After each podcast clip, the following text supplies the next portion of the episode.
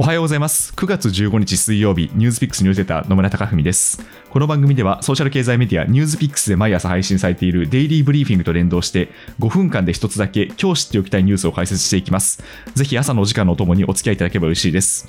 さてアメリカにいる知人に話を聞くとですねアメリカのコロナ対策はなかなかすごいものがありまして例えば昨年にはですねスティミルスチェックという、まあ、経済刺激小切手っていうのもいいんですかねそういったものが各家庭に配られまして仕事を失った家庭ではですね普段の収入よりも多いぐらいのお金が入ったというようなところもあったというふうに聞いています。まあ、それによって消費がかなり喚起されたといった点もあったんですけど、まあ、今日はそれの数字的な裏付けについて取り上げたいと思います。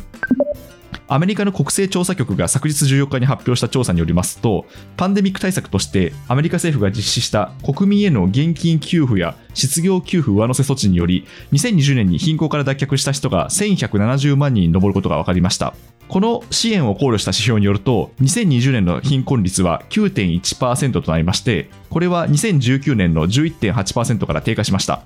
1967年の統計開始以来最低となりました。で現在アメリカではバイデン政権による総額3.5兆ドルの経済対策について議会で議論されている最中なんですがこのデータはその議論を後押しする可能性があります。ただ一方でですね政府の支援を含まない公式の貧困率は11.4%となりましてこれは2019年の10.5%から6年ぶりに上昇しました。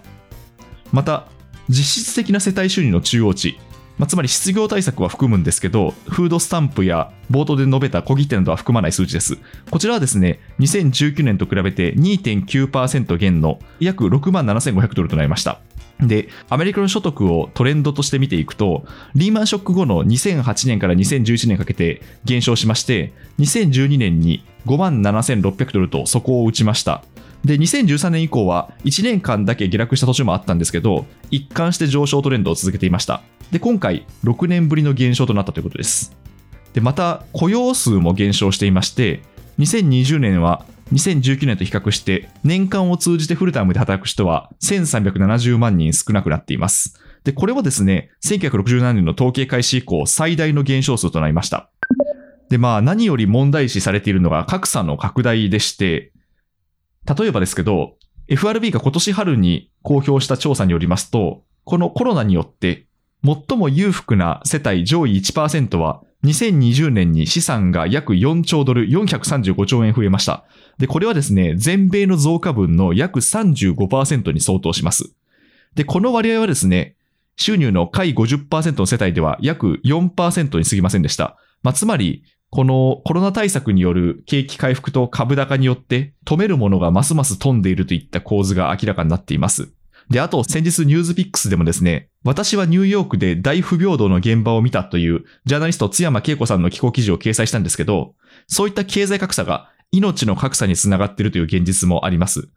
アメリカの疾病対策センター CDC によりますと、昨年時点でコロナによる死亡者数は白人に対して黒人が2.8倍、ヒスパニック系も2.8倍と3倍近くに上っています。で、この背景にはですね、まあ、ワクチンの情報格差といったものがありまして、すぐにそのどこどこでワクチンが打てるといった情報にアクセスできるのは比較的裕福な層であるといったことがあります。あとは、あの、リモートワーク格差というのも指摘されていまして、まあ、例えばこう IT 系に勤めている方は、すぐにパンデミックが起きてしまっている都会から退避できた一方で、エッセンシャルワーカーの方々はそこにいざるを得ないと。で、それがですね、こういった死亡者数の差につながっているといった現実もあります。ということで、まあ、アメリカについてはその経済対策によって一定の成果は上がったんですけど依然として解決しなければいけない現実も横たわっています。で日本はどうかというとですねまだそのコロナ対策によって給与がどうなったかというデータが出ていなくてですねまあ、今年の秋頃には公表される予定なのでしっかりとこの日本の経済対策がどうであったかという検証が今後なされていく必要があると思います。またこう数字が出てきたらこの点について取り上げていきたいと思います。ニュースピックスニュースセーター野村貴文でした。それでは良い一日をお過ごしください。